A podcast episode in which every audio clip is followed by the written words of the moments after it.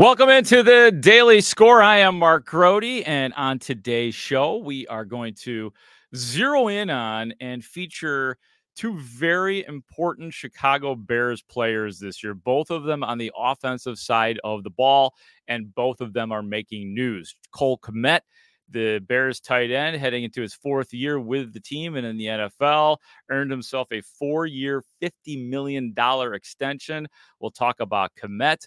Also, Chase Claypool, who has definitely been a story lately, and that is because of the injuries that he had during the minicamp and the OTAs, which kept him out of those. And then right before training camp, he was placed on the physically unable to perform list, which was very alarming. He was taken off the PUP list. And then finally, finally, we got to watch Chase Claypool practice in full during the Bears' first full practice, which actually did go down indoors in the Walter Payton Center. And to help me break down these players, he is my partner out at Halas Hall, score teammates. He is a writer for 670thescore.com. He you hear him on the air occasionally here on uh, WSCR 670 The Score. And that man is Chris Emma. What's going on, Emma? How are you, buddy? You know, Grote, I'm honored to be here for a couple reasons. Uh, one of which is that I believe this is what the third episode of the Daily Score, so it's yeah. it's great to be uh, one of the first guests, if not the first guest, I believe. Number two, because you're going to spend the better part of six months sitting next to me here, so you're not trying to like ease into it. You're not trying to like eh, you know just kind of uh, make it a slow play here. You're ready to go. Let, let's go, man. We got six months. We got the Bears starting up here. I am ready to go, and you are. Yes, you can call yourself the official first guest here on the Daily Score. Ray, do we have anything for him? Do we want to send him anything? Okay. Well, Ray Diaz, the, the executive producer of this show, he'll he'll send you something. We've got stuff sitting around here. We got this cardboard right here. Maybe we'll ship that right out to you. All right, Emma, how's that Fantastic. Sound? Yeah, absolutely. All right, let's get into it, man.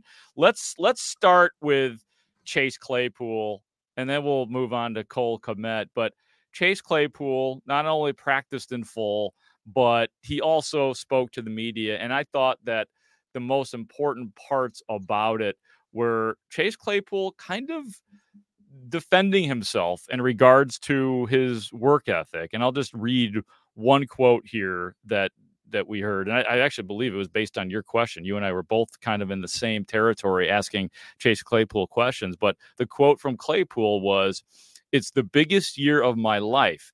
And I understand that. And if anyone thinks my work ethic isn't matching that, they are deeply mistaken.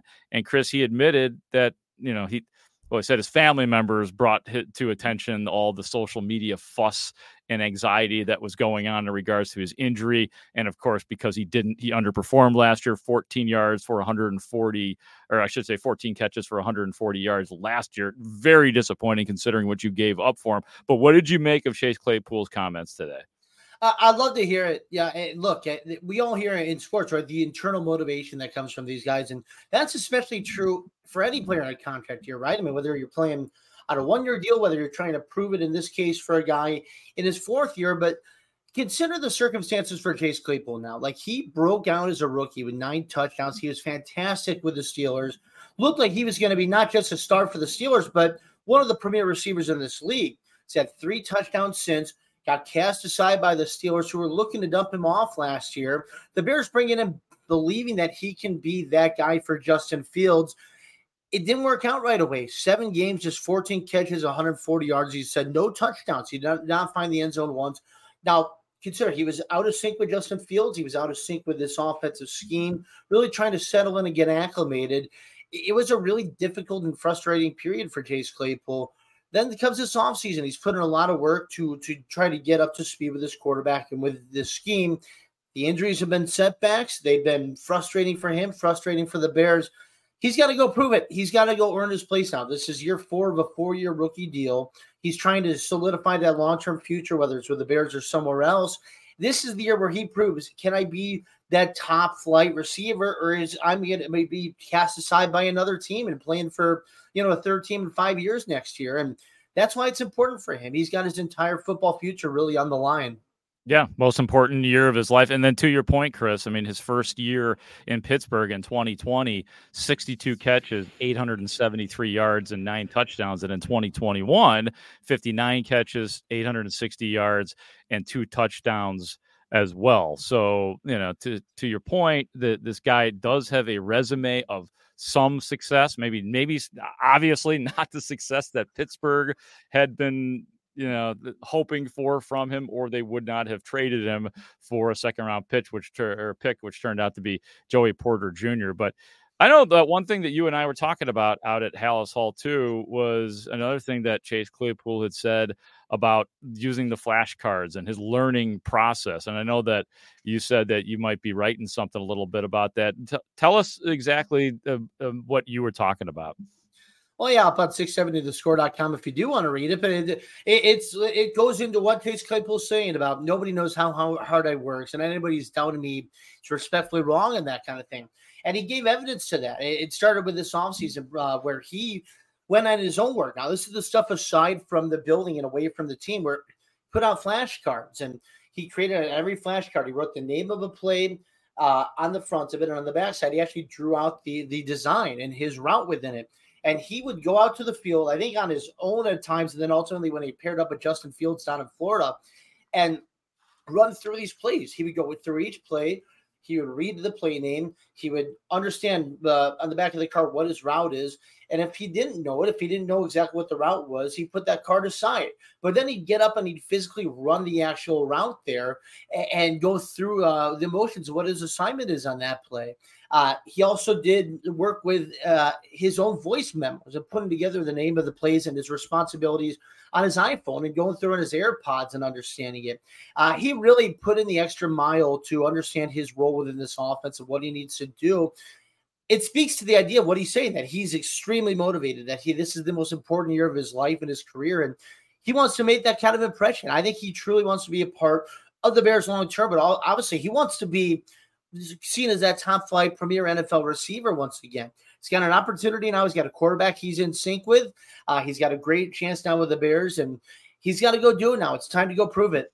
Yeah, he, he caught a touchdown out of the slot um, in in his first full practice from Justin Fields. That was nice to see, and I know that he's you know he worked out of the slot in Pittsburgh some. He he didn't give it raving reviews. I remember talking to him in the locker room last year that he didn't necessarily like working out of the slot.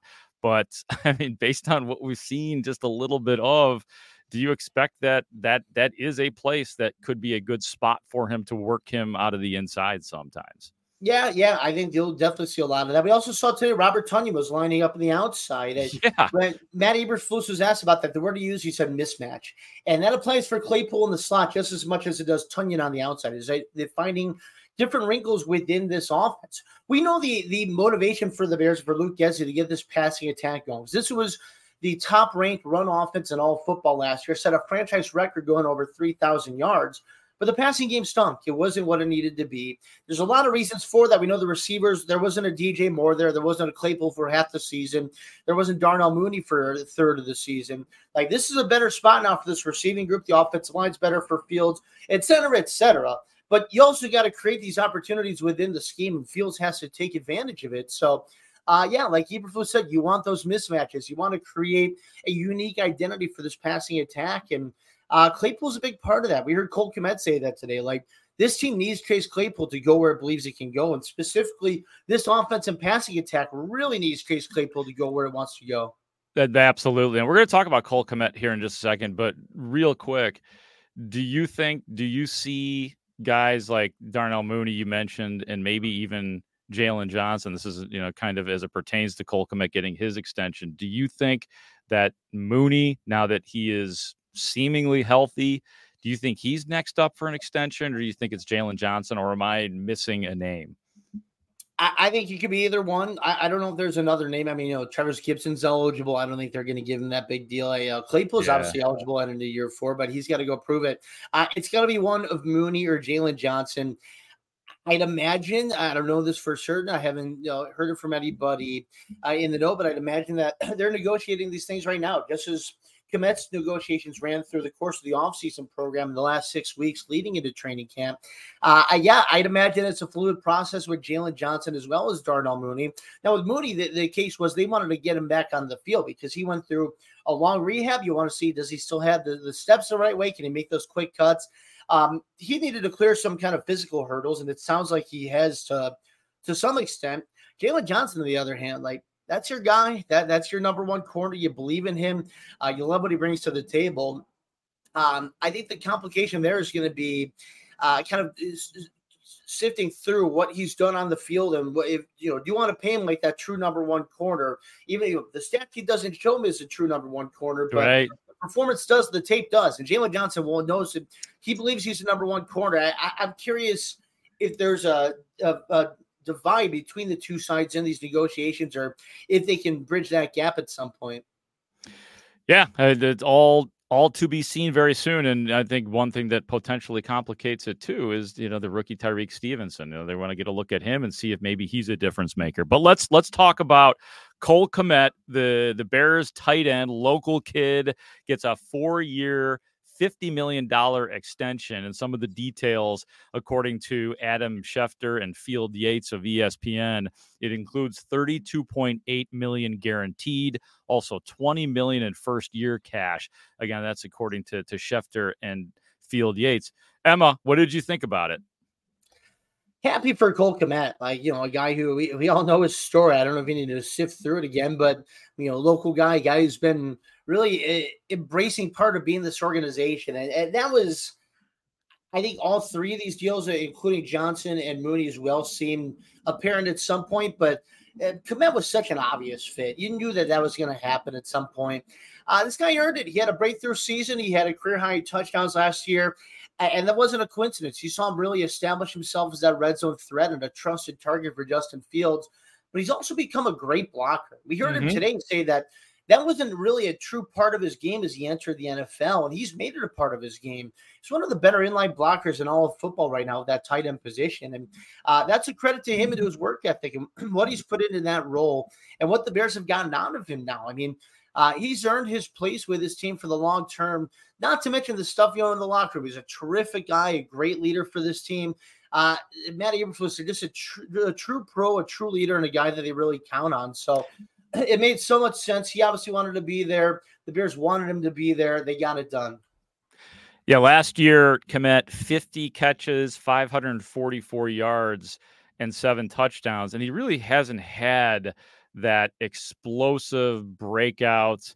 This guy is a star year, and I don't know if he's if he's going to become a star in the league. But I did think it was interesting listening to you know we had a chance to talk to Cole Kmet, and you know he said he eh, he knows that he's got a long way to go still. That he has not reached his ceiling. I mean, even was kind of making fun of himself, like uh, from his rookie year. He's he actually said, you know, sometimes I look like an idiot out there on the field. So he knows that he's come a long way from his rookie year, and I also know that he probably doesn't think he has reached his his maximum. And I, I honestly, Chris, I hope he hasn't. Yeah, no, you're right. And, and look, I think anytime you get a, a tight end drafted in the first few rounds, you just say maybe that's your Kelce, Kelce, maybe that's your Kittle, one of those guys. Like I think you probably said a lot when Cole Kmet was drafted too. I, I don't know if he's ever going to be that guy, but you know what he is right now. He proved what he can be. He's a great red zone target. He's a threat uh, in the passing game when you get goal to uh, goal to go. Uh, not to mention one of mismatch keys in, in, those situations on third down and short when you need to get the ball over the middle or get that trusted target. He and Justin Fields have a great rapport. And then what I mentioned about him as a blocker as well. He was such a key part of this running game becoming the number one run game in the in the league last year. Having him as a blocker, having him as an extension of the offensive line, that's huge. And he's such an important part of that running identity. And so we'll we'll see. Maybe there is more room for growth, and he can continue to develop and become whatever you want him to be, whatever you want to imagine him to be. But what he is right now is a very good player, worthy of that deal. And uh, I like what he said. He's like, "Look, I want to outperform this deal and really make this well worth it for this team." And be a bear for life. That would be nice. Right. I think that he would appreciate that. I think the most interesting thing, actually, Chris, was the the line of questioning in regards to the fact that he's he's impressed two different regimes, two different yeah. general managers. Ryan Pace was the one who drafted him. Ryan Poles is the one that gave him the money. Doesn't usually work that way. Yeah, it, it's a testament to him, and you can say the same for the other two guys if you want. If if and when they get those deals done, for Jaylon yeah. Johnson and Darnell Mooney. Uh, tip your cap to Ryan Pace and his brass. Like I know they they took their uh, their flack and they certainly deserved it for the missteps along the way. But that draft now, that 2020 draft was an impossible scouting process where uh, there was no or the NFL combine. There there were no pro days. There was no this and that. Uh, it was such a struggle to get medical information. There was so much that went into that draft that made it one of the. I think you ask any scout, they'll say it's by far the most difficult and grueling draft that they had to prepare for. The Bears got a bunch of really good players in that draft without a first round pick. They got Kamena yeah. Johnson in the second. Darnell Mooney is a fifth round pick. Trevis Gipson's been a nice player out of the fifth round. Um, I mean, they did they did pretty well in terms of getting some potential core pieces out of this draft. And it, like I said, if and when I do believe it will, will be when that they get Johnson and Mooney locked up as well. Maybe it's in the next few weeks or month. But when they do that, uh, look, you got three core players out of a really tough draft. Chris, I got to go, uh, but I think people should follow you at CEmma670. That's the place to follow on him on Twitter. And I just got to say, I was just thinking about this during the podcast as you know you were giving your answers. You're the best guest we've ever had on this show. Oh man. So great work, man. we'll see how long that lasts, but I appreciate it. Thank you, Chris Emma, for coming on. I'll see you out at Halas Hall, buddy. Take care. Yep, that is Chris Emma. And follow him at CEmma670. He writes for 670thescore.com. You should check out what he's going to be writing about um, Chase Claypool. He gave me a little preview today, and it sounded really good. And Cole Kmet, kind of intertwining the guys, the guys' lives who, you know, as Emma pointed out to me, Chase Claypool, very, that was somebody the Bears were considering. They went with Cole Kmet instead, and both guys have kind of gone in different directions, but Emma will spell it out in his article. Thank you for listening today. For our executive producer, Ray Diaz, I'm Mark Grote, and we will talk to you soon on the Daily Score.